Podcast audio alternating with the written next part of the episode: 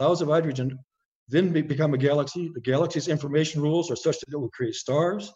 The star's information rules are such that it will create this stardust. And then stardust creates everything else, including us. It's all digital processing. Absolutely, totally amazing.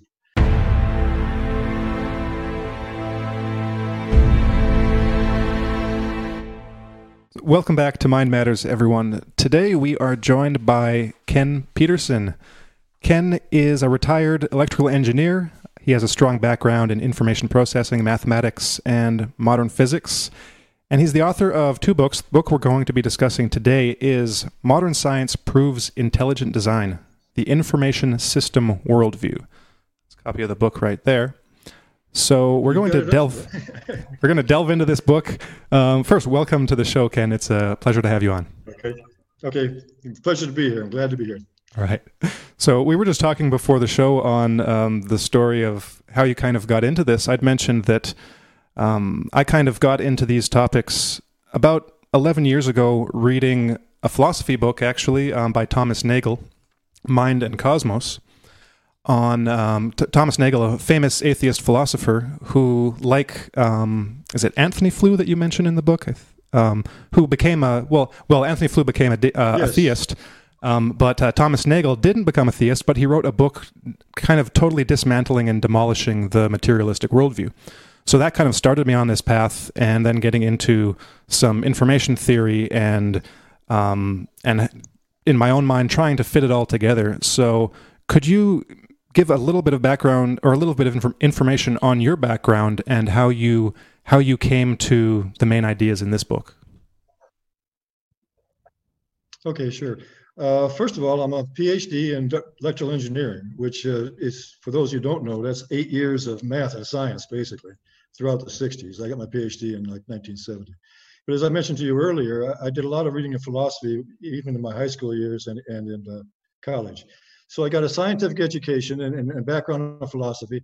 And the philosophy at the time was all scientific materialism. The popular philosophy and they taught in college and taught in just about everywhere is that the universe is an accident. It's a meaningless accident and it's a meaningless materialistic accident. And uh, that is the foundation of atheism. So when I came out of college, I was a I was a solid atheist. I was I was absolutely committed, you know? and I stayed that way for 25 years until I realized, and it came to a slow realization, probably similar to something you've been going through, that science itself had proven that uh, the design, had discovered the structure of the universe. So they discovered the structure of quantum mechanics. They discovered the structure of the, of the cell, and they discovered the structure of neurons in the brain. And all these things were digital processing systems. And the beauty and the complexity of all this was way beyond anything that could possibly be an accident. And that's not just a feeling, that's a mathematical fact you go look at the DNA program, that you know, it says 3.2 billion instructions, which is equivalent to 6.2 digital, 6.2 billion uh, digital instructions. And there is no way in the world that could accidentally happen. The probability of, of even finding proteins in your body is like you winning the Powerball lottery 70 million times in a row. Mm-hmm. The math doesn't support an accidental universe at all. It just it just could not possibly happen this realization came to me in my late 40s. And unfortunately, I'd raised three daughters and telling them I was an atheist and they should be too. So then I, so as, as penance, I wrote the first book, which was Ginny's Universe, that explained the design, explained the design of the universe that the science had found in my lifetime. In 70, in the 70 years of my, well, actually 76, but in 70 years, science had found the design of the universe. I mean, there's a lot of things we don't know. We don't know what energy is or what life is or what consciousness is, but we know the design of the universe. Mm-hmm. And it was way too complex and it was way too beautiful. And, it, and it's curiously enough, it had nothing to do with matter. It's all mm-hmm. information and, and, energy, all of it, all the way through, layers and layers of information processing. So anyway, make a long story endless here, I guess. You know, I was an atheist, it, and uh, I slowly realized I was wrong. I wrote the first book for my daughters, never intended to publish it. A friend of mine who had published books uh, read it and, and sent it to his agent. And then three weeks later, I had three offers to publish the book, which was mm-hmm. kind of amazing. And it got published in England by O Books, and it got published in Germany and in Poland, mm-hmm. which was I thought was pretty good for. It. I actually wrote on a notebook to explain to my daughters why I had converted from atheism to intelligent design. That's my background. Oh, I retired from Raytheon. I was uh, I was in charge of their advanced programs laboratory, which was a research and development laboratory. I had 800 people working for me for the last 15 years of my career. We did all the tactical missiles, well, 95% of the tactical missiles for this country, and uh, it came out of my lab. And so my background is really system engineering. People hear electrical engineering, they think I fix TVs or something. That's not true at all. uh, it's, it's, I'm a system engineer who works with technology to put together systems and we worked on the most exotic systems in the world, and uh, it was a really exciting career. Yeah, you describe in your book um, just a, you know a bit of that background and how it plays into the ideas in your book and the just all the different technologies that have been developed over the past several decades, like you mentioned, and and you were at the you know researching with the researching and developing the top of the line systems in radar and um, like imaging and just pr- pretty much anything you can imagine you were working on. So you've got this electrical engineering, systems engineering background where you see the construction and the function of information processing systems. So that's I, I think that that background allows you to allowed you to see the corollaries in the actual in the natural world and in the mind too. So in the book, exactly I mean, because I, I, am going to amplify that point. I think that's exactly right in my job, I had you know lots of engineers and scientists working for me, a lot of PhDs in science, physics especially, working for me. And a system engineering is almost the reverse of, of, of, a scientist. A scientist gets specialized in one particular area and drills that down deep, deep, deep.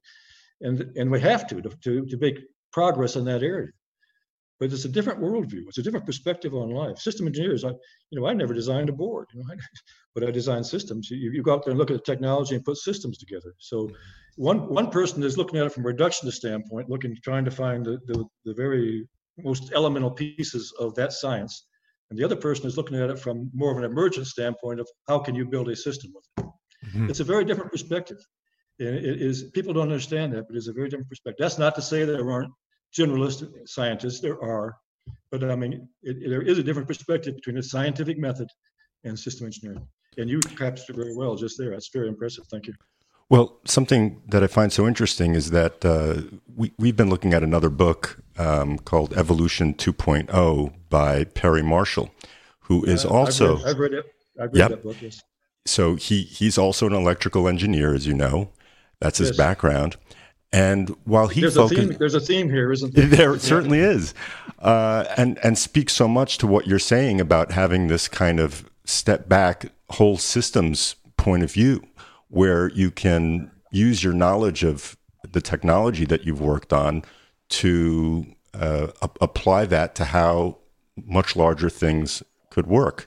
Now, the thing is, while he focuses mainly on the discoveries in biology, DNA and cells and and those subjects, you take an even broader view, Ken. And what I so appreciated about your book was how you apply this to uh, the macro, to galaxies. Uh, at one point, you say galaxies are gigantic information processing systems. And I'd never read that before, but it was always a question in the back of my mind. Because if, if ID is valid for biological entities, then why wouldn't it also apply to, to much larger uh, systems of information? So I was hoping you could talk a little bit about how galaxies are these gigantic information processing systems. Let me start a little before galaxies for you, okay?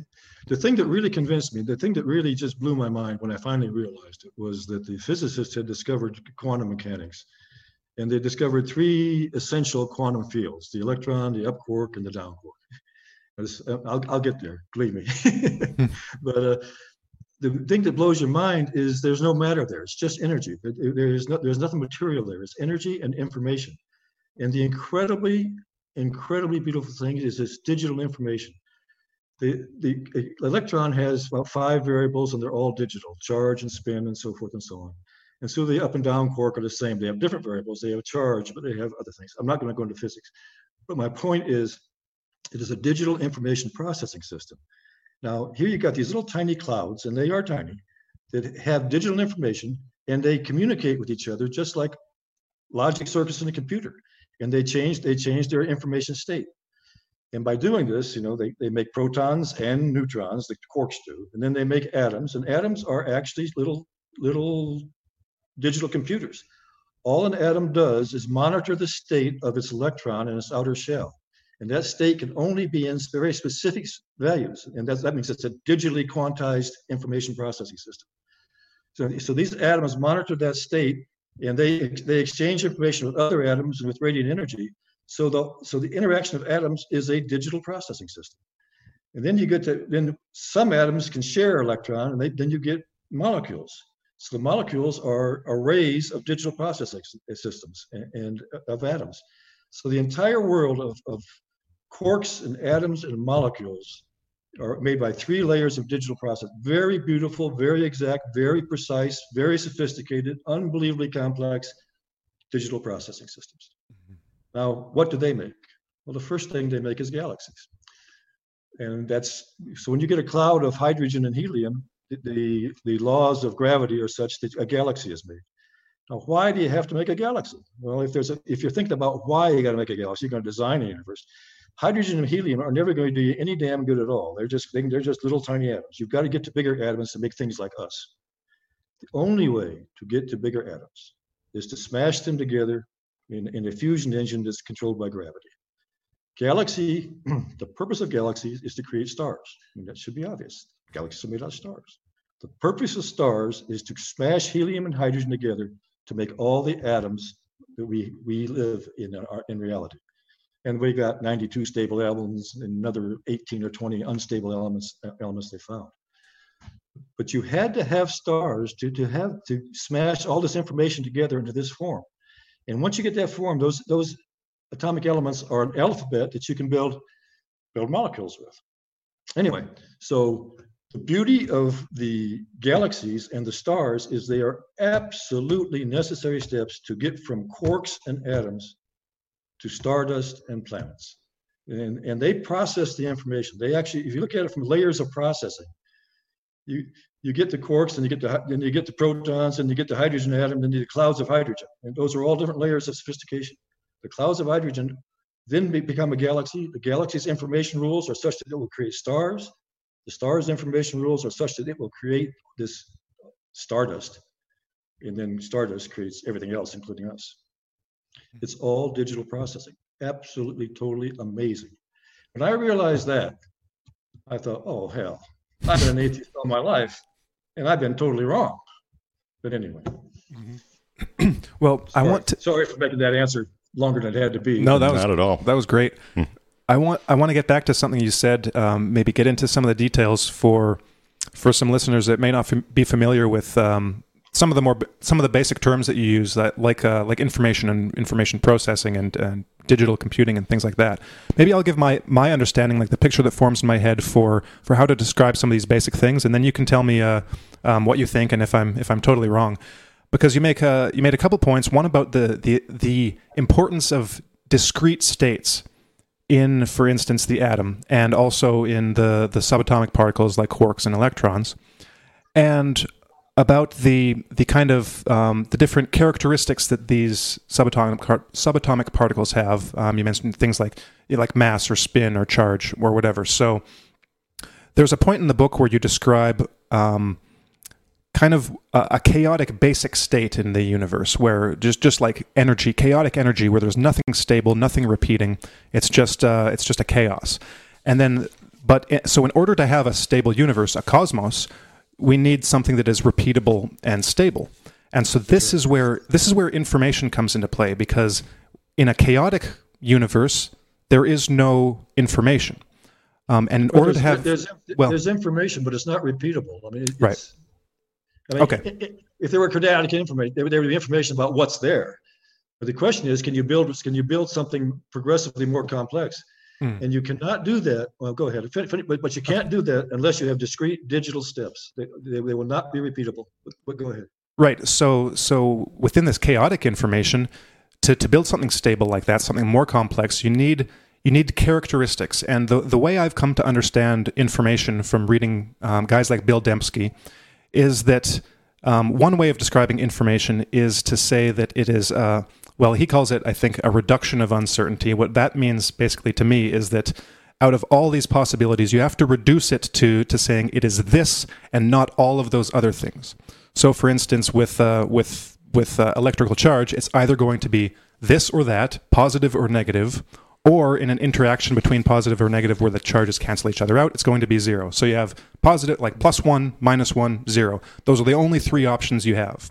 So, so like you mentioned, it can't be a continuous um, thing. You can't have a, an infinite number of possible charges between those values because then there would be there there because that raises exponentially, like infinitely exponentially, the possible number of combinations that you have, and it'll be very difficult to get anything stable and repeatable because you, you need. it would be it'd be impossible to get anything Okay. stable. Right. Just absolutely impossible. You have to have discrete states. Right. That's why that's that's why you look at the beauty of of, of uh, quantum fields and atoms, and and they're designed to have these discrete states, and that is the only design possible in the universe that could give you repeatable things. That Mm-hmm. get and and you need repeatable atoms, you need repeatable molecules to create anything larger. Mhm. And what and so that's what we see. We see at the at the smallest level what seem to be a very limited number of discrete states for these small part these small subatomic particles, and then they combine, and you get uh, let's say an atom, and now you have a, um, an additional number of discrete states in like the the orbital shells of the electrons, and that Exactly leads that leads to a uh, like an exponentially larger number of possibilities of atoms and then those atoms in their interactions they have certain rules like information based rules so if i interact with this or like if that has this feature i will interact in this way if it doesn't have these features i will not interact in this way Right. Let me interrupt right. Yes, that's right. But it's, it's they have a very simple rule. The outer shell is has, depending on the size of the atom, may have one, two, three, five, eight, eight electrons in it. But they can only exist at a very specific discrete state, which means that when when light or radiant energy hits them, they can only they can only accept a very discrete package to jump from one state to another. So the whole interaction of radiant energy and atoms is all all discretized. It's all digital processing.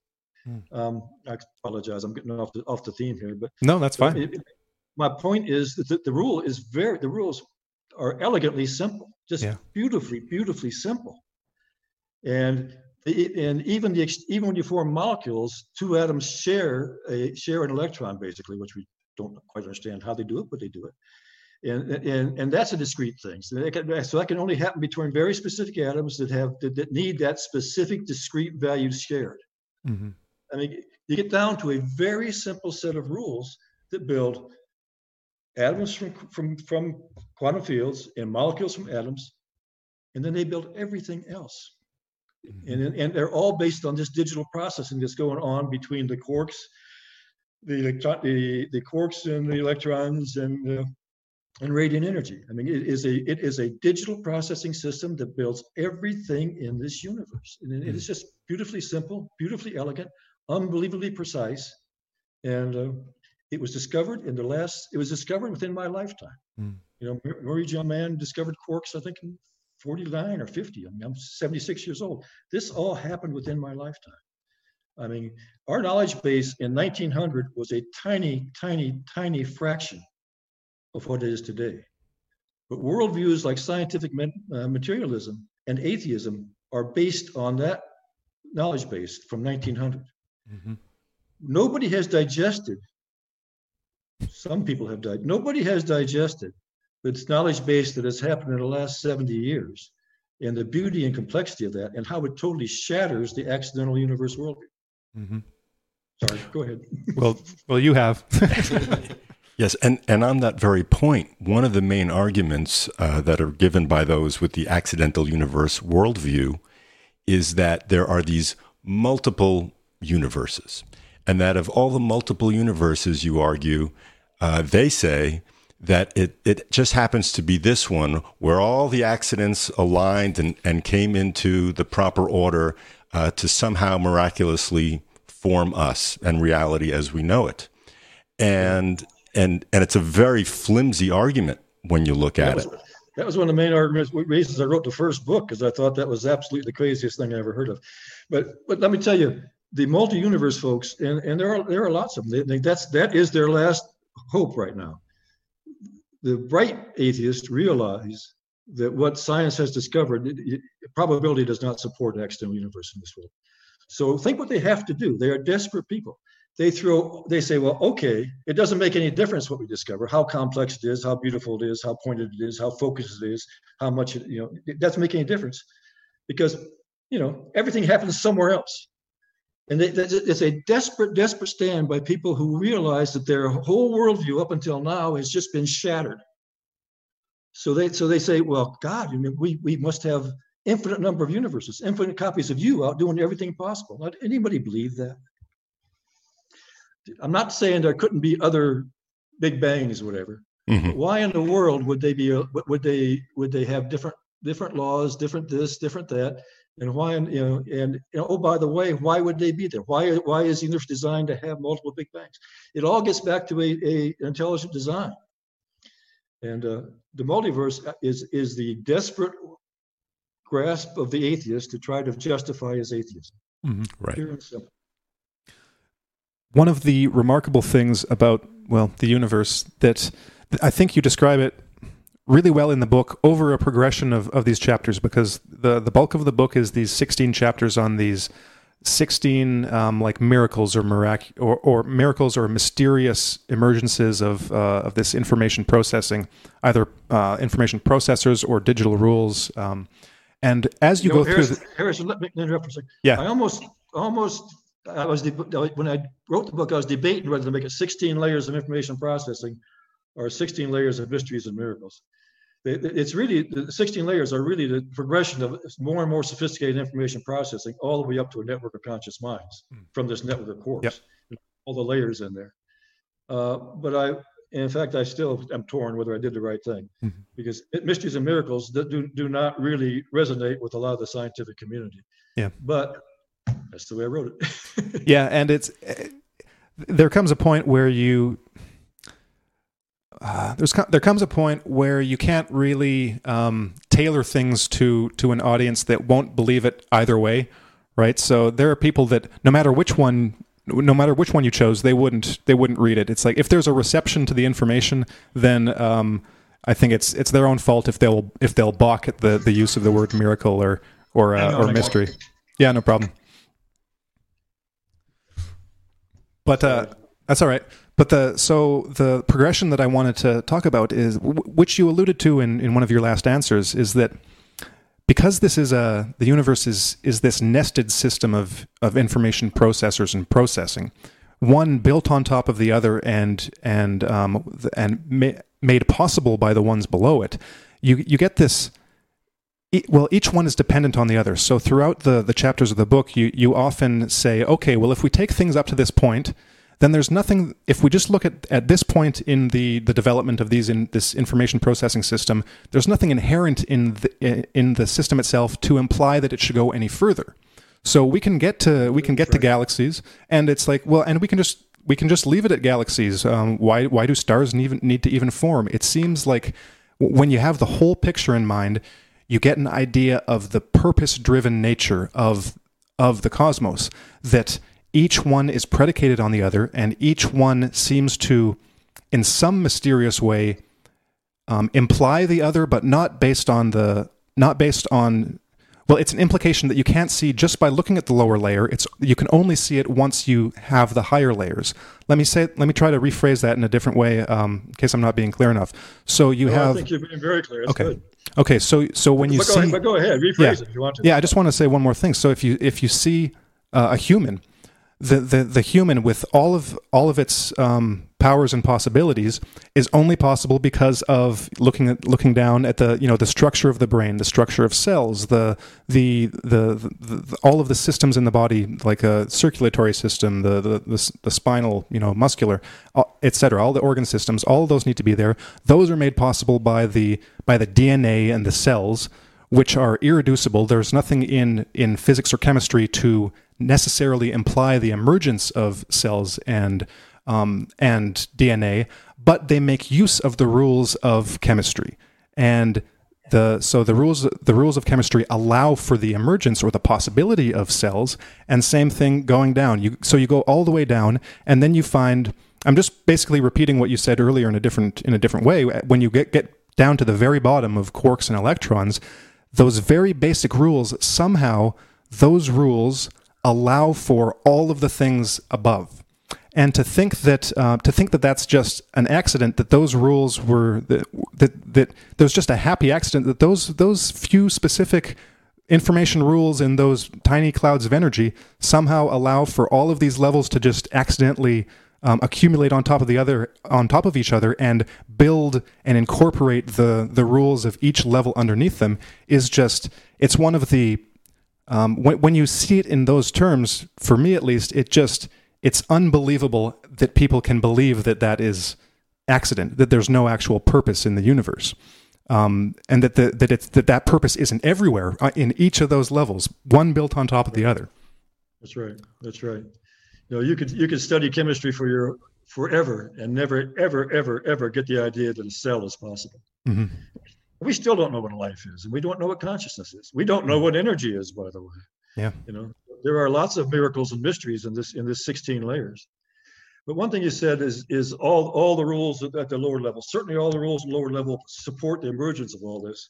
But there's actually layers and layers of more and more sophisticated rules on top of that. Yeah. These these rules emerge. You know, why do they emerge this way? Why why why does why is chemistry know, able to, to create eyeballs? You know, I mean that's an incredible thing to have just the right right elements and molecules there that you can create this translucent eyeball with the lens and focusing and muscles. I mean, my God, yep.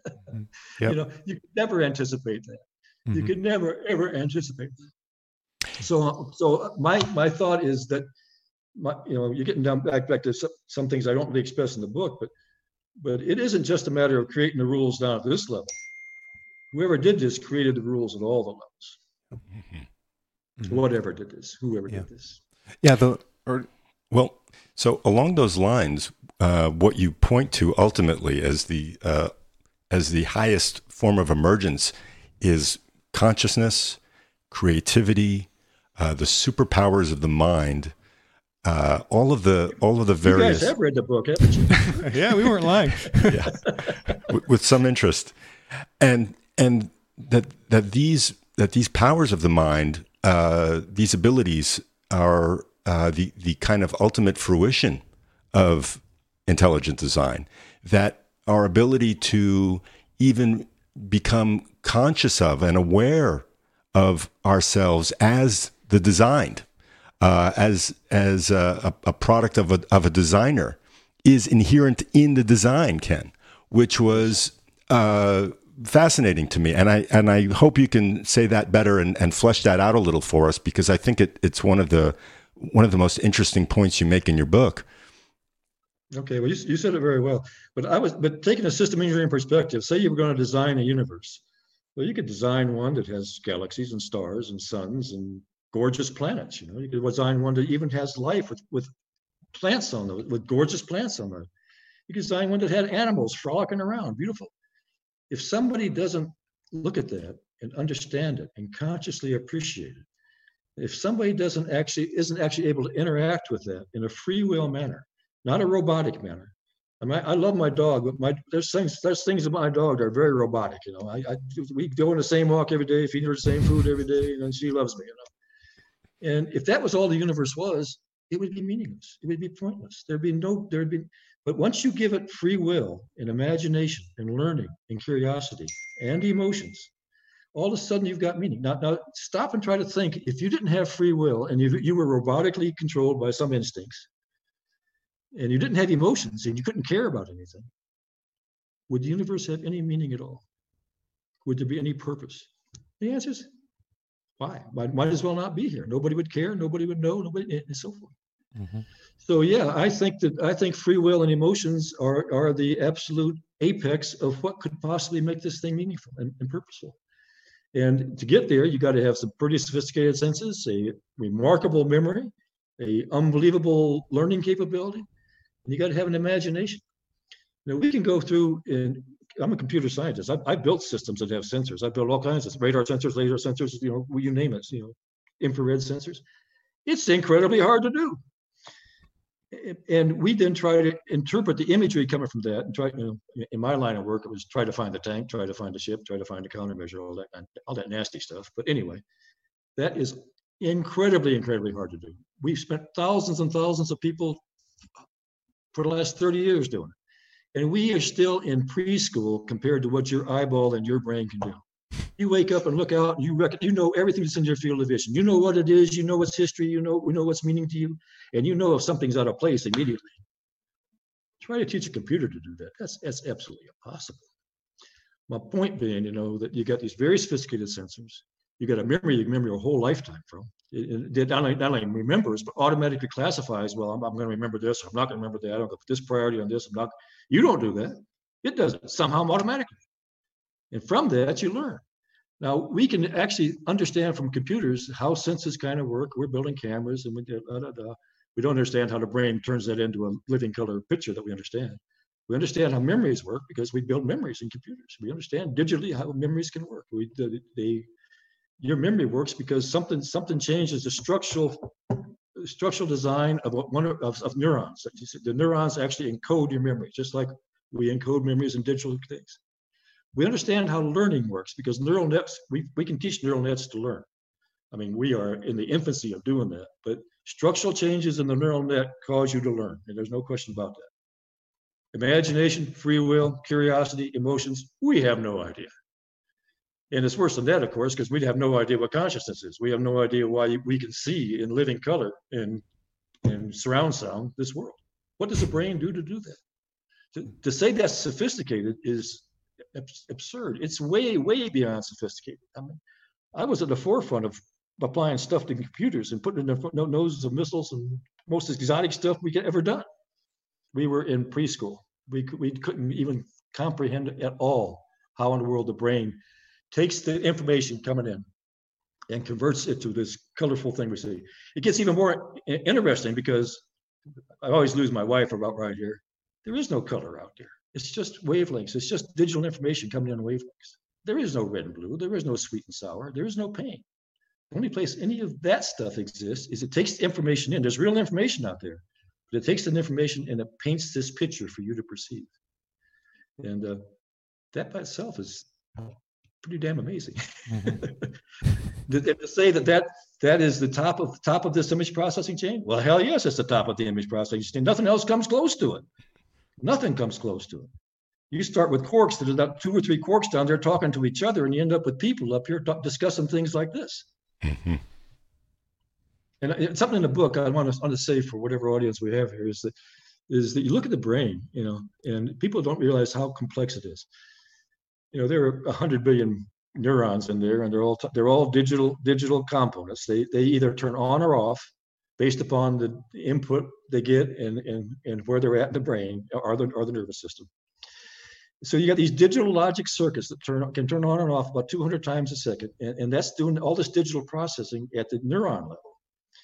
If you went in, if you went in the brain, think about this: the, the neurons are made of made, made cells. They're made of molecules. They're made of atoms that are made of uh, quantum fields. If you took the quantum fields, the electrons and the quarks, and expanded them to the size of a marble, about half, half an inch in diameter.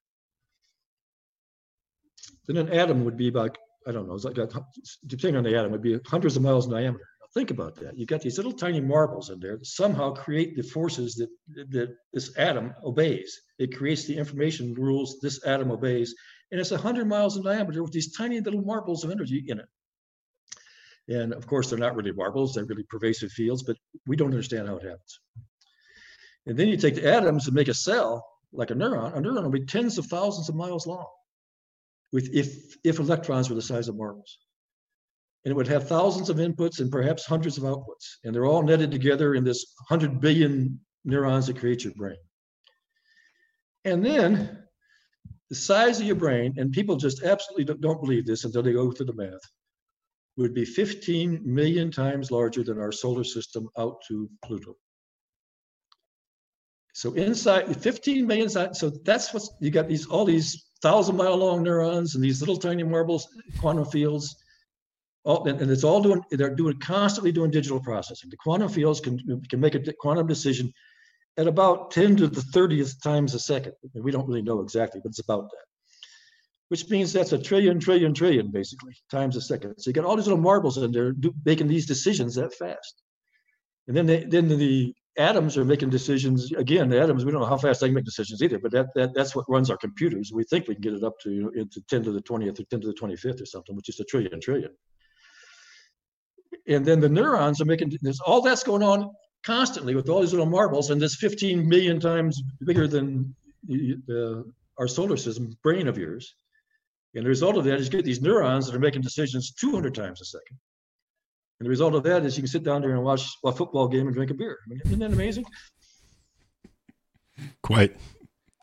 Anyway, so, so, so, no, no, that that's really a, a that was a a, um, a conception I was trying to grasp for myself when I was reading your book, and and I appreciate you fleshing that out more because it really gives uh, gravity to the idea that there are these very very tiny uh, digital uh, elements or machines inside of a vast scope of of greater uh, information processing that that does have some um, informational input into this inc- much larger uh, context. Yes, well, if, it's based on it. I mean, it, it, it all it all builds in layers. It, it's it layers all the way from quantum fields to you and I sitting here talking. It's layers and layers of complexity of digital processing. And that realization was what can, and then you go to the math. I'm, I'm basically a mathematician. Go to the math of the probability of that happening it, by accident. It's totally, totally, totally, it's, it's absurdly impossible. It's not just impossible, it's absurdly impossible. Mm-hmm. And we haven't talked about DNA yet. I don't know if you want to go there or not. But yeah, sure. The, yeah, let's get into DNA. Okay. Um, probably everybody knows we, discovered DNA in the 50s. You know, again, well within my lifetime. I was at least you know 10 years old by then or whatever. So it means all this is happening very, very recently. People aren't people aren't digesting the impact this should have on worldview. But we discovered DNA in the 50s. And this, you know, you all know it's it's a digital memory. It has it encodes the information in four bit. Well, it's got four ladder steps, so it's four bit arithmetic.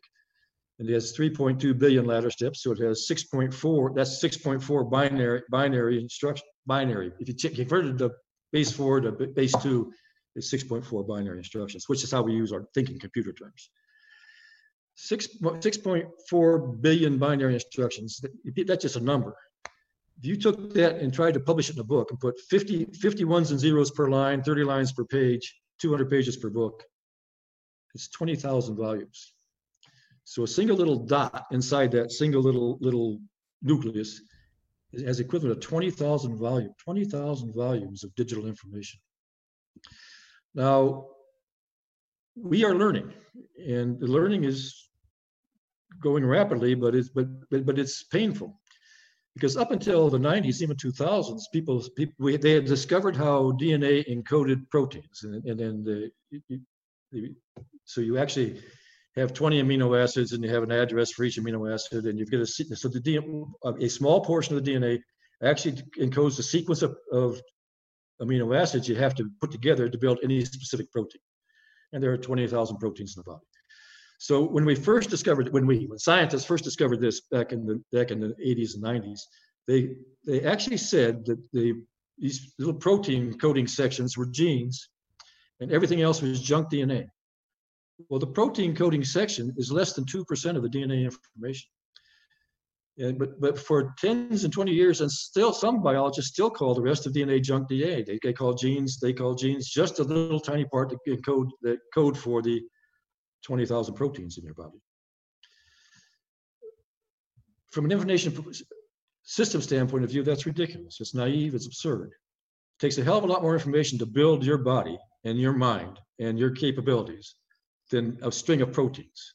In fact, it's been proven that that is like 1.5% of the DNA. There must be a hell of a lot more information in that DNA. That was obvious to me 25 years ago. And it was one of the reasons I wrote the book. I was so upset that the biologists were still calling the rest of DNA junk DNA. I didn't I didn't change their mind, obviously, with over here ranting in the corner, but but recently they have changed their mind because they have they have discovered in the course of all these genome experiments and all, all the research that's going into this area now, there's tremendous amount of research in this area. They've discovered that the RNA reads at least 80%, if not 90% of the DNA, which means it reads it and uses it in your body. which means 90% of those 20,000 volumes, which is some, whatever, 18,000 volumes, is actually a digital program that defines your body, your shape, your capabilities. And somehow the cell reads that and builds you. You emerge from all that. There's still tremendous confusion in biologists, uh, and I know a lot. I know I talk to a lot, and they, and they don't. Most of them don't agree with me. I say the information has to be the information for your design has to be in the DNA. And they say, oh, there's junk DNA. There's information from outside the DNA. There's information from outside the cell. I don't think so. When you when you, when you're conceived, there's one cell. Where's that rest of the information at? All the information that's going to create you is in that cell. Anyway, wandering far afield here. but anyway, so recently they've discovered that the RNA uh, reads at least 18,000 volumes, 85 to 90% of that DNA. And that's and they're finally admitting that, which is a huge admission for the biology, biology community because it comes back to what an information system person might think. There has to be that much information inside that DNA. Now, the other remarkable thing about DNA right now is, is that it's a remarkably sophisticated program. We are just starting to understand a little bit about DNA. And, and I really say a little bit. I mean, people think it's giant steps. We are way, way, way, way in preschool understanding DNA. But the remarkable thing is how sophisticated the program is. It's obvious that characteristics like your eye color, you know, the shape of the head, the fact that I got this big bald head and so forth, isn't one one gene. The different parts of the DNA code have to cooperate to create char- characteristics in your body. We've proven this by different diseases. You have to have several different genes screwed up and so forth and so on. So, you, so you've got not it's not just a linear code like a programmer like me or somebody else would write. It's a code that somehow cooperates and inter- interfaces with itself and talks to itself. And that's not the really sophisticated part of it. The really sophisticated part of it is that you know you have I forget how many different kinds of cells in your body. I'm, I'm going to misquote a number here, but so I might be making a mistake. I was thinking it was like 3,000, but maybe more. But each cell is different, and each cell, you know, a skin cell, a muscle cell, a neuron, an eyeball, eyeball cell, and each cell reads reads a different portion of the DNA. So you, before I say that, I got, got back up a second. The DNA is just a memory. That's all it is. It's just a memory. It's not a computer you've got to have something that reads the DNA and acts upon those instructions. That's what computers, computer systems, that's what our digital, that's how we design computers, our digital processing can do. We have a memory, we have something that reads the DNA and acts upon. That's what a digital processing system does. So what reads the DNA? Well, the RNA molecule reads it, and then it travels around the body. Eh, but so the computer system is actually implemented in the cell itself. The the things, the structures inside the cell that build proteins and and and do the defensive things and do, and do the waste and control and do the nutrient thing all read the DNA and act. So the cell itself becomes the digital computer, the hardware that reads the software that's stored in the DNA. So the whole cell is a digital computing system. Now, the really amazing thing is this DNA, you've got these 18,000 volumes of instructions. Every cell every cell reads its reads a, skin cell reads a different portion of the muscle cell. The different and different skin cells read different portions. So they adaptively read different portions. So these eh, not only are these little cells computers, you effectively have you know 3,000 different computer systems. The different cells, a different computer. It's reading a different part of the DNA, and it gets worse because every cell, say a skin cell, has chemicals inside of it, hormones and nutrients and waste and whatever else. And so the state of that computer is time varying. So you have the DNA being read by these, if I say 3,000, that might not be the right number, but, but 3,000 time, time varying computers. And so now you've got, so whoever wrote this code didn't, didn't do the simple thing like we would do and write the code for one computer. The code works in 3,000 different time varying computers. And it created those computers. The code created skin cells, it created neurons. The code was so sophisticated, so smart, so intelligent that it could take that first germ cell in the egg and create all these different computers and then program each one differently. Now, if you're a computer science and think it's a scientist and think you're going to go do that, forget it. This is like playing n-dimensional chess, and n is a number we don't know how big it is. you know, it's incredible. It's absolutely incredible. Mm-hmm. and people and so but i've still got biologists who will argue with me that by god there's junk dna and oh by god it's all an accident and and, and oh you know just survival of the fittest did it all impossible absolutely impossible mm-hmm. you take all the all the cells that ever existed on the face of the earth and said let them flip their dna and, and, and make make a positive change in their dna once a minute you, you, can, you can actually do this. You can calculate the biomass that existed for three billion years and, and give it a give it a healthy margin, so you get more. You're being very generous. And the total number of probable trials is like 10 to the 60th. That's a huge, huge number. Mm-hmm. The number of trials to create one protein is like 10 to the 240th it would be impossible to create one protein, not alone create your body, your mind, everything else. And oh, by the way, create 3,000 different cells that read this thing. I mean, the, the claim that this is an accident is so mathematically absurd that these people ought to be ashamed of themselves. they aren't ashamed of themselves. They say, oh, well, I've got a multiverse somewhere. Yeah. And in multiverse, everything happens. Mm-hmm. And, and I thought, I should throw that out the window. anyway, the multiverse, but that's a desperate, that's a desperate place for them to hide. Mm-hmm. And when they hide there, you can't, the one thing you've got to recognize is there's, they are throwing everything we learned about science. Every, science has learned all this in the last 70 years. They are throwing all of that under the bus and saying, oh, it doesn't matter. So they claim science supports them, and they're actually throwing out everything because science doesn't support them. Mm-hmm. And saying, oh my goodness, you know, it doesn't matter because there's infinite copy, infinite copies of you out there. We're having this conversation in 50,000 50, different languages and 50,000 different universes, or infinite number of universes. Absurd, absolutely absurd. Mm-hmm. Anyway, that's now, my thoughts on DNA. I'm not a programmer, but I want to uh, I want to ask if this analogy might be somewhat accurate based on what you were saying. So, we have all of these different cell types, like thousands of different cell types, and the information for basically differentiating and uh, specifying each of those cell types is in one you know DNA is in the the one DNA code. There, it's all shared in that one DNA code. Would it be would it be accurate to say maybe that the it, it would be like having a a hard drive with a single code that has the instructions for like 3000 different different operating systems that run some programs that are the same between them but also have programs that are unique for each of those different operating systems is that is exactly similar to that. Okay. Is exactly similar to that. In fact, let me just give you one more analogy. We build uh, autopilots for missiles, and uh, the, the missiles missiles sense you know how far what their what their velocity is, where they're going, da da da da da. They sense about 10, 15 different things, and depending on what they're sensing, they'll switch to a different autopilot routine, which is equivalent to what you're saying. So, but the DNA, so the DNA does that. But but the amazing thing about DNA is again, you only had that initial one egg cell, which that DNA just gets replicated. You got the same DNA that you had in, in your mother's womb, you know, in that one cell. So, but so that one cell had to not only program that hard drive, it had to create these 3,000 different different systems.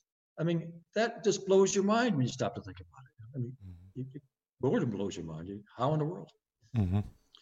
But it's not just that. I mean, it's not just that. By God, I'm, I'm yeah. amazed. You can apply mathematics and probability to it, and it is impossible that this was an accident. Mm-hmm. Well, just like it's a, it would it would be impossible for a for the computer that I described with that hard drive to just pop out of existence, you know, accidentally, right? And Absolutely. that and that computer that we would de- that a human might design isn't doesn't even approach the level of complexity that's in a single cell. That's right. So That's right. That's exactly it's totally crazy. Yeah. Yeah. Yeah. Well, um, I want to get back to one thing we, you briefly mentioned that uh, you discuss, discuss in the book in various sections, and that is radiant energy. You talk about photons um, and how they are carriers of information. And maybe you could uh, could you describe that? What you mean by that? Because I because it applies from like the very bottom from these subatomic and atomic processes all the way up to our own vision. So could you just tell us about light? Yeah, uh, I can tell you what I know about light. Uh, actually, we've been focused on on the on the uh, quantum fields and the atoms and the molecules. That's only part of the thing. They are they are in a sea of radiant energy. We are being we are we are in a sea of radiant energy right now. And radiant energy goes all the way from you know high frequency of sound all, all the way up through light and x-rays and infrared and it's, it's all radiant energy radar systems and so forth. It's all, all radiant energy bombarding you right now. And of course we all know this you know we can encode information and send it send it into televisions and radios and radar systems. Your eyes take the radiant energy the information coming from radiant energy as, as color and give you the perception of the world. So but the thing that you got to understand is just is isn't just it isn't just molecules, atoms, and quarks. The you, you are awash in the sea of radiant energy. It, it is constantly. And what does radiant energy do? It provides energy and information to molecules and atoms and quarks. So you've got this complete system where you got these you got these entities out there receiving and processing information, and they are awash in a sea that is providing them constantly with energy and information and energy is primarily in the form of heat. You know, without heat, you know, things stop. mm-hmm. But information comes. information come well, color is information, radar information. And it, it, it's crossed. And the amazing thing is the bandwidth goes over hundreds of gigahertz, if not thousands of gigahertz. And as an engineer, we can come in and slice out any piece of that bandwidth, like we do with radar systems and infrared systems, and process the information in a very tiny piece of that bandwidth. And it's just one, you know, a couple cycles wide in something that's tens of billions of cycles long. And there's information in the whole damn thing. It's kind of amazing. Hmm. Did that answer your question? I don't. I yeah. Well, well, that was uh, that kind of uh, approached it. Um, but there's so much more to it, right? Um, like um, at one point, let me see if I've. Uh, well, at one point in the book, you call light um, something like a, a, super efficient way of putting information into minds, and um, I, I, assume that's uh, that can happen in various ways. First of all, just through vision, right? Because, um, but I, I want to start at the bottom though, because when you have subatomic particles and and atoms, and they have uh, uh they receive a photon, as you describe in the book, that photon has to have, and we, we alluded to it briefly at the beginning of the conversation. That that photon has to have like a, a, particular frequency, like a certain. It has to be its characteristics have to be exactly matched to um, to what that atom or particle like expects, or how it's programmed to respond to a, a very discrete set of information um, um, characteristics. So it has right. to be finely finely tuned in order to so that that that photon gets shot at this at this atom, and then based on the profile of that photon, it will do you know A, B, or C, or you know it'll it'll absorb or or um, or split or merge whatever with with another atom or, or you know whatever, and that that similar process of um, of information transfer. So you have a source of information, you have the the medium through which it's transmitted, and you have the reception of that of that information. Then you have the, the processing of that information where it's actually transformed into something, which then transforms the information processor itself to change its own state. That process is universal throughout creation. So that's what happens with our vision.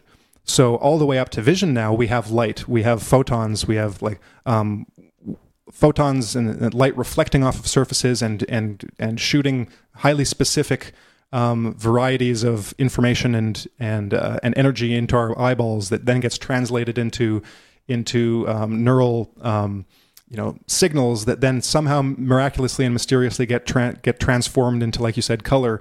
And that so just just visually there's a a whole sea of information that we receive just in any in any split second that our eyes are open but but it, it hap- but it, it applies on all levels. Um, so we have light hitting our skin, and it's and it's doing things to to our biology, and light's hitting plants, and they're you know engaging in photosynthesis, and right. and if you just look up in the sky, so what what kind of expands my horizons is looking up into the night sky and realizing that there's all of this information from the entire like visible visible slice of the universe that's impinging on our our um, our world on the on the earth at any at any given time and it's just this infinite sea of information that is all being um, somehow received by by everything. Like it's just it's an interactive system where every part is influenced by all these other parts that um,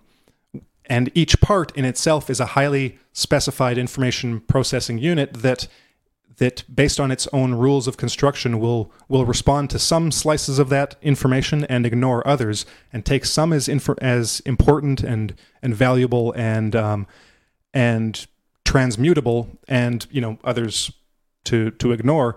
And it it just just that that vision of light um, like so many other parts of the book just make um, like before in the before we were talking or before we were recording Alon was was mentioning how how in the book you you have you can you can read your passion in the book and your your your own wonder and um and awe at the at the universe. And just that just that vision of light for me that you that you describe in the book kind of gave me a little bit about that just to just to think that all of these photons are are packets of energy and information. And at the bottom of it that's kind of what everything is but it's so much more than that at the same time. No, that's exactly right. It's a, it's a complete system, and it's, it's, a, it's a beautiful system. It, it is, we've been talking about quarks and atoms and molecules, but you, you got to wrap the radiant energy around it. Radiant energy is what makes it work. Mm-hmm. That's what you know. Without that, if you didn't have radiant energy and heat and information coming into these atoms, they would. We don't know what they would do. If they went to absolute zero, we don't know what they'd do. Mm-hmm. Radiant energy is the fuel, both in terms of the energy to do it and the information so that they can progress up this chain of, of things. There is one other thing I'd like to talk about. I'd like to talk about, you know, the uh, what impact this has on worldviews. Yeah. And, and values and so forth because this is this is where I really cratered you know when I when, when I realized this I said oh hell I've been I'm not only wrong about science I've been wrong about my worldview I've been wrong about my values you know which is it's kind of eye opening for somebody who thought he was really bright when he was 45 years old. But anyway, um, the big question in life is, you know, why are we here? You know, you do what's going on here. I opened a book with that passage about Katie, my, my three-year-old uh, granddaughter, who thought she was living in a storybook. And we said, "No, you're not." And she looked at me and said, well, "What is all this stuff?" I thought that was kind of remarkable insight for a three-year-old. You know, what is all this stuff? We don't know what all this stuff is. Anyway, uh, see, where was I going? Got off Katie and I forgot where I was going. Hang on for a second. So the worldviews and uh, re- changing your values. Reboot. I got to reboot. but but philosophy and science are are they, the basic questions is why are we here? What should we do, be doing, and how should we treat each other? Th- th- those are the three basic questions. You know? And science can't answer any of them. Science can answer the design of what's going on. They can't answer the why. You know, we do not understand energy. We don't understand it, why why why is energy here and why does it take this form of these three little quarks and radiant energy? We do not understand the book I wrote Mysteries and Miracles. We don't understand any of those transitional layers. You made the point earlier. You would not anticipate the transition to the next layer of any of the layers. We do, and we do not understand why they transition. We just we just do experiments and say, oh, they do transition, and we, and we think we understand it. We don't understand why they transition we don't understand why you know why galaxies were designed to build stars or why stars were designed to give stars. We don't understand why. We have we have done this reductionist scientific method going backwards and said, oh, that's how it happens. That's how it happens. That's how it happens. But each step, each step, there's no clue as to why it jumps to the next step. And, and when, when you look at the next step, it's clear the next step's anticipated everything that came before. To your point, the next step absolutely needed everything below it. The brain absolutely needs these quarks in here, these little marbles doing the thing they're doing. So anyway, um, so my point is that science is a magnificent tool. I love science. This is not, I'm not anti-scientific. This book should be attuned to what science has accomplished in its last 70 years. But science can't tell us why. And science, science can't tell us how we're going to treat each other. And science can't tell us what to do. For that, you need values. And somehow we have been built with inherent values, our emotions and our free will. And, and there are people who dispute this. but but that well, there's one section of the book that goes through this, where you look at the, re- religious philosophers, the natural philosophers, you know, the the, uh, the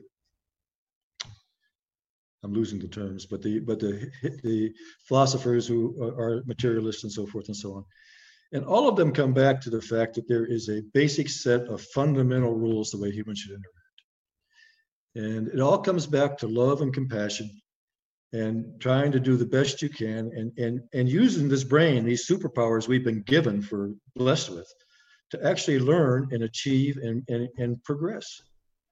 You know, I look at the, my career and, and, we went from not having computers basically to computers on a chip. You know, you're carrying a supercomputer in your pocket now. Mm-hmm. It's been a remarkable, remarkable 50 years. And humanity did that. You know, the progress we made in the last 50 years, you know, we've been around for 100 million years, supposedly. And the progress in the last 50 is absolutely amazing. And it was all because of these superpowers we've been blessed with that we can actually understand this stuff and actually put systems together to do this. It's not like it was an accident that that happened. I mean, why, why does math describe so much? Why can I do so much with mathematics? Why can I understand so much of what we just talked about with mathematics? And that's where it all came from. So, and why, given that, can I then go build these systems? And why are they, why, when we wanted to build a better radar, but we could go find a material for the antenna, we could find a material for this, we could find a material for that, we could find materials for faster computers, we could find algorithms. All the pieces were laying there. It was like a challenge put in front of us. It was like, this is your challenge. We put you here with this capability. This is a challenge. You go, you go use this challenge to progress as fast as you can. Mm-hmm. And why would you do that? the sense of achievement in, a, in doing something like that is fantastic. The challenge, the, the challenge, it, it's exciting. It's, it's, it's, just, it's just wonderful. So you come, I come back to the simple-minded belief, I guess, that you know what good would it be to create a conscious creature if you didn't create an environment that could challenge him? If you didn't invite, uh, a, create a playground he could play on so not only did God create these multi, whoever that is, by the way, and I'm not saying I'm not picking on any one guy, but, but, but the intelligent designer, let's call him God, created this this thing we've been talking about that just blows your mind. But he got us here, and we have the remarkable capability of communicating with each other so that I don't have to go back and learn everything from the basics. I can go take a PhD course and learn just about everything humanity knows. So we become one big learning learning mass of networked minds.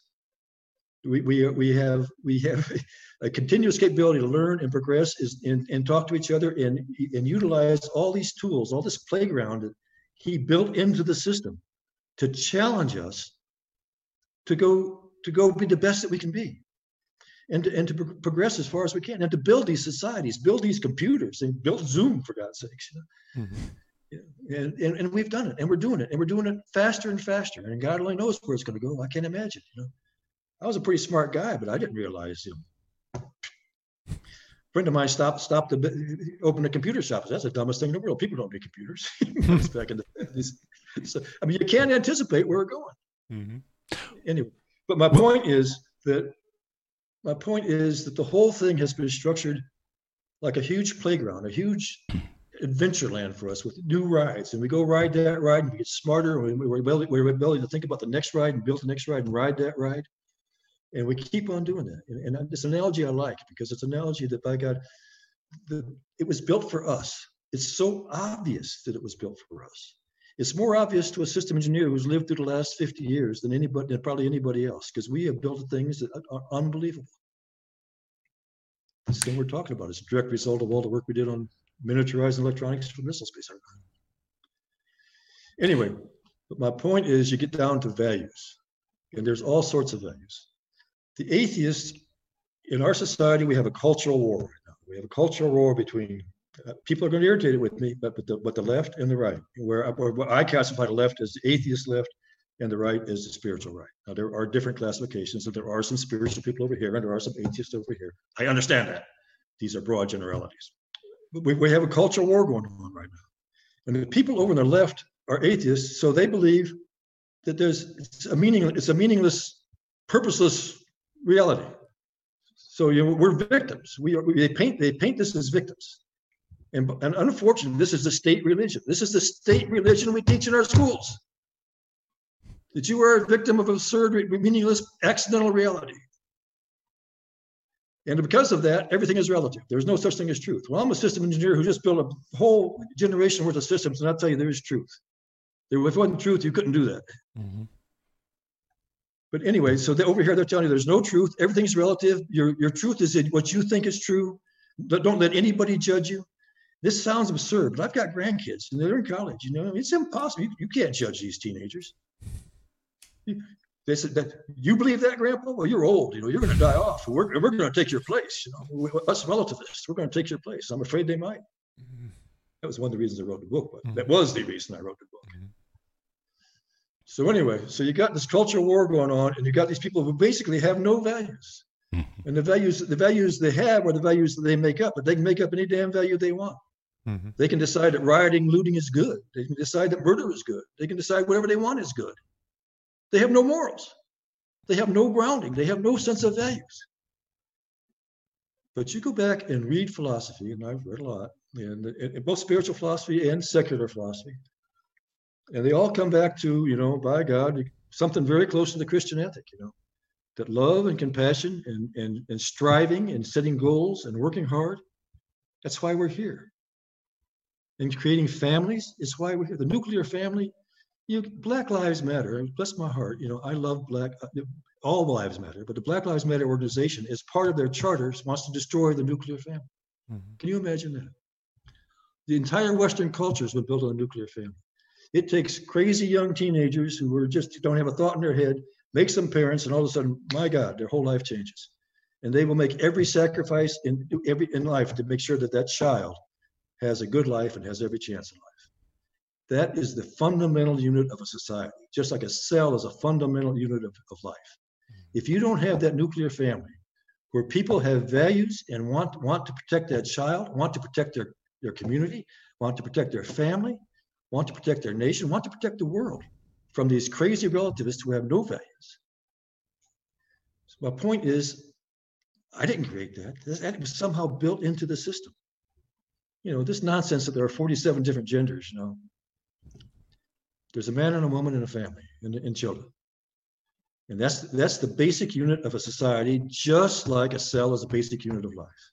Mm-hmm. And in that, there are value. The, the, the, so God didn't only intelligently design all everything we've been talking about.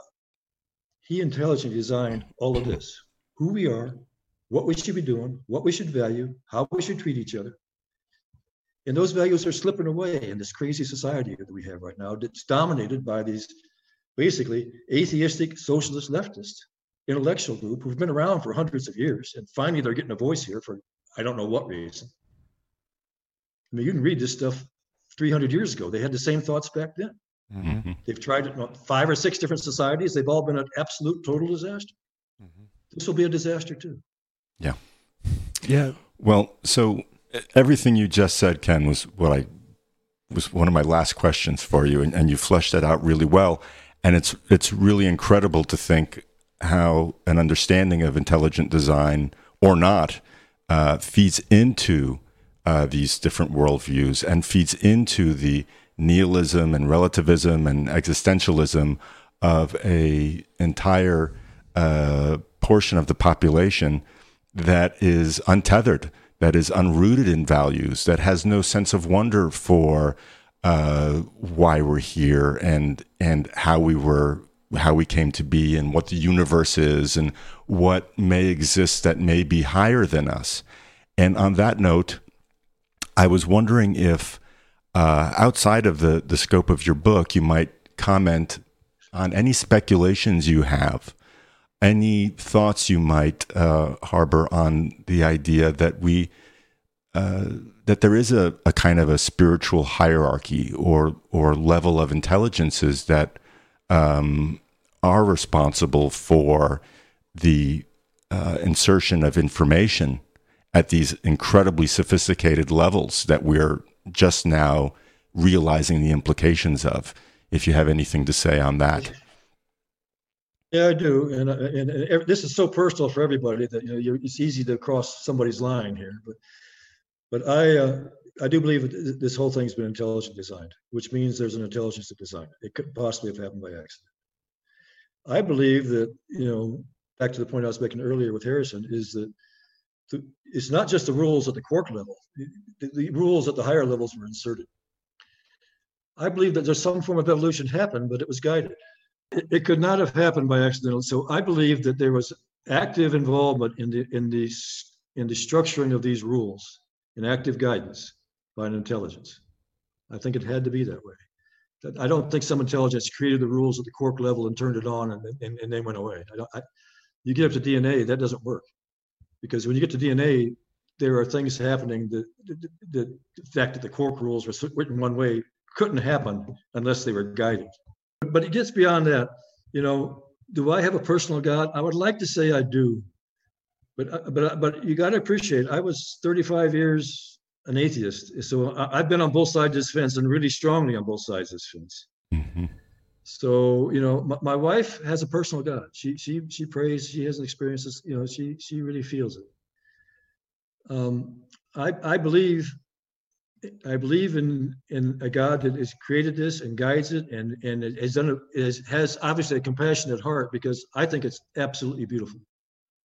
I think that you, I can't imagine a more beautiful life than you can live if you try to. You can people are living some pretty miserable lives. Witness what's going on in Seattle right now or whatever. So, but you know, I believe that the Christian ethics are absolutely inspired. I mean, I, I, I couldn't, you know, and back to the little chapter on philosophy, I think everybody who's gone off and tried to define how to interact with people comes back to a version of the Christian ethics. Mm-hmm. Do I believe in, you know, in the book, I talk about religions having a story and having a set of values. Every religion has a different story. And to try to convince them, convince their believers why they should be, you know, that particular religion. I mean, there are only what 15,000 religions in the history of mankind and the story tells them why they should behave a certain way. Well, if you take the story part of all the religions, just go look at the rule at the, at the rule part of, the, of religions. They are 99% the same. How to treat your family, how to treat your neighbor, how to treat everybody with compassion and love. You know, but basically every religion has some form of the of the Ten Commandments in it. So I don't think that's an accident. I, I think I think God designed us that way. I think designed designed reality that way. Uh, does he influence us? You know, this gets highly speculative and non-scientific, but yeah, I think he does. I look at America and I, I think, you know, how did this country happen? You know, there's, you look around the world today and there's, you know, more than half the world lives under dictatorships and, and probably half of them are brutal dictatorships where pe- people have no free will. They have no, they have no freedom. They just can only do what the government tells them. How did this little shining light on the hill happen? And it, yeah, again, I'm getting far afield from your from your God question, but I guess the answer is yes. I believe that believe that God exists. I believe God created this thing. I believe He interacts with it. I believe it's possible for a person to have a communication with with God. Mm-hmm. Uh, but I don't necessarily believe in all the stories of all the religions. I believe that a lot of that is manufactured by man. Mm-hmm. I do believe in the rules and the morality that, that they express. I think that was really well, really well put, Ken. And to to tie that in, maybe right before we close, because I think we're we'll we'll we'll stop talking in just a few minutes. But uh, to tie that into your previous answer um, about worldviews and the the lack of the lack of values in certain worldviews in the accidental universe worldview, um, just as in an in so in any information rule set, there are certain things that work and certain things that don't work right? Certain things that are possible and certain things that are impossible. Absolutely right. And when you get up to the level of complexity of a human society, there will be a similar dynamic at play where certain thing certain certain things work, certain things don't work. So the way you describe morality in the book is as a multi-generation multi-generational experiment in like uh, morality building or testing reality. So um, a worldview is a and, a and a moral system is a way of testing reality, and the the world will very quickly demonstrate to you whether your worldview works or not. Because um, you might you'll you'll come up against a, a, brick wall if it doesn't work, and I think that's what uh, that's what history tells us. That's what we can see when we study history. We can see first of all we can see which worldviews um, survived and how well they survived and how well they thrived and the ones that and we can see these universal values throughout history that have hung on because they work and then we can see the trends of the, the trends of philosophy and worldviews that make a really concerted effort to butt up their heads against the brick wall and that's when we see like uh, the the communist revolutions in the 20th century and uh, and the and well revolutions even before then before communism per se before marxism where there is a confrontation with reality that results in a destruction of information in very literal ways you have the destruction of actual information in the forms of knowledge of books of learning of intelligent intelligent people of people who provide their societies with with values and information. You have the destruction of pro- of property, which is a which is an inf- informed matter, basically that we have formed into a, a, particular shape, a meaningful shape. You have the so the, the destruction of um, monuments and statues throughout all all of these revolutions over history, and um, the, and then the the destruction of life and societies themselves. And if anything, I think that is the sign that this is a that these varieties of worldviews, which have a lot in common with each other over the over the years, are deficient deficient worldviews. They don't jive with reality. That the that they don't jive with the the information rules, the the moral rules, which is a type of information rules, as you say in the book. There is something um, something about them that doesn't work, and it doesn't work in obvious ways that people seem to that the people who adopt these philosophies and worldviews don't seem to care about or realize when they either read history or ignore it. No, I totally agree with you. That there's there's an exception you can't ignore, and we've kind of ignored it. That is the fact that evil does exist. Yes. Mm-hmm. And and uh, when you get something like a Hitler or a Stalin or a Mao or, or, or any dictator, the the system has been tilted toward the evil side, and uh, and that's what it's. You get you know almost uh, these psychopaths run, running the world. You know? Yeah, and and that's a real possibility. I mean, China's got what two billion people, and, and they're run by a dictator. You know, mm-hmm. and if you watched that thing on TV last night, that, that blind dissident talking about his his torture under the Chinese uh, regime, they have no respect for human rights or freedom. Um, the things we've been talking about today are the optimistic side of human nature, that, and, and I believe it's the system designed that way. And I believe, you know, that America is a is a is a beacon of hope that we can progress down that path. It'd be very easy to very easy for evil and power to win. Yeah, and of course it won. It's won in the past. In most places, it's won throughout throughout history. It's been it's been the dominate the dominator people who control society, the powerful. This is one of the very few places where that isn't true. It has not been true, and and we're actually a very small percentage of the you know, of the world's population. I, the reason I wrote this book was to try to try to make it young people think about choosing between their worldviews, between a spiritual worldview and this relativistic, accidental universe, atheistic worldview. I think I think we're at a critical point in our culture. I think we're at a critical point in the world. I think we could very easily slip. We could slip in this election into a, into the into the socialist side of reality. And, and if and if we slip into that, then what happens? You know, it's it's it's very scary. So I, I, agree with everything you're saying, in, in that we've been portraying this positive, by God, everything's getting better and better and better. If evil and power went out, things will get worse and worse and worse. Mm-hmm. Happy note to end on. No, that's a yeah. Well, if anything, it's an, an inspiration to uh, to kind of take a look at our worldview and see if it might need some revising. So, if uh, if that's the case, then you know, for our viewers and listeners, we I recommend checking out Ken's book. You can get it on Amazon. Do you have any uh, any website that you'd like to recommend, or just head to Amazon to get the book?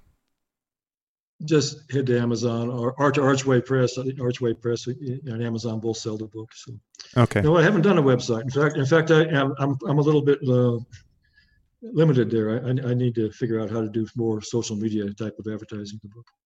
All right. Well, so that was once again Modern Science Proves Intelligent Design, the Information System Worldview by Ken Pedersen. Thanks, Ken. It was a, a blast talking with you. A well, real pleasure. I, I, I, had a good time. Thank you very much. I really appreciate it. And I was very impressed by your insights into this whole area. Thank you. Great. Thank you. And uh, have a good day, and we'll be in touch.